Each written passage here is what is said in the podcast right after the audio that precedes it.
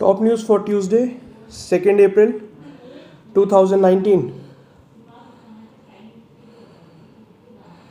Four militants shot dead in Pulwama. Four militants were killed in a gunfight with security forces in Pulwama district of Jammu and Kashmir, a defense spokesman said. A police official said a cordon and search operation was launched in Lasipora area following specific information about the presence of militants there. It turned into an encounter after militants fired upon the security forces.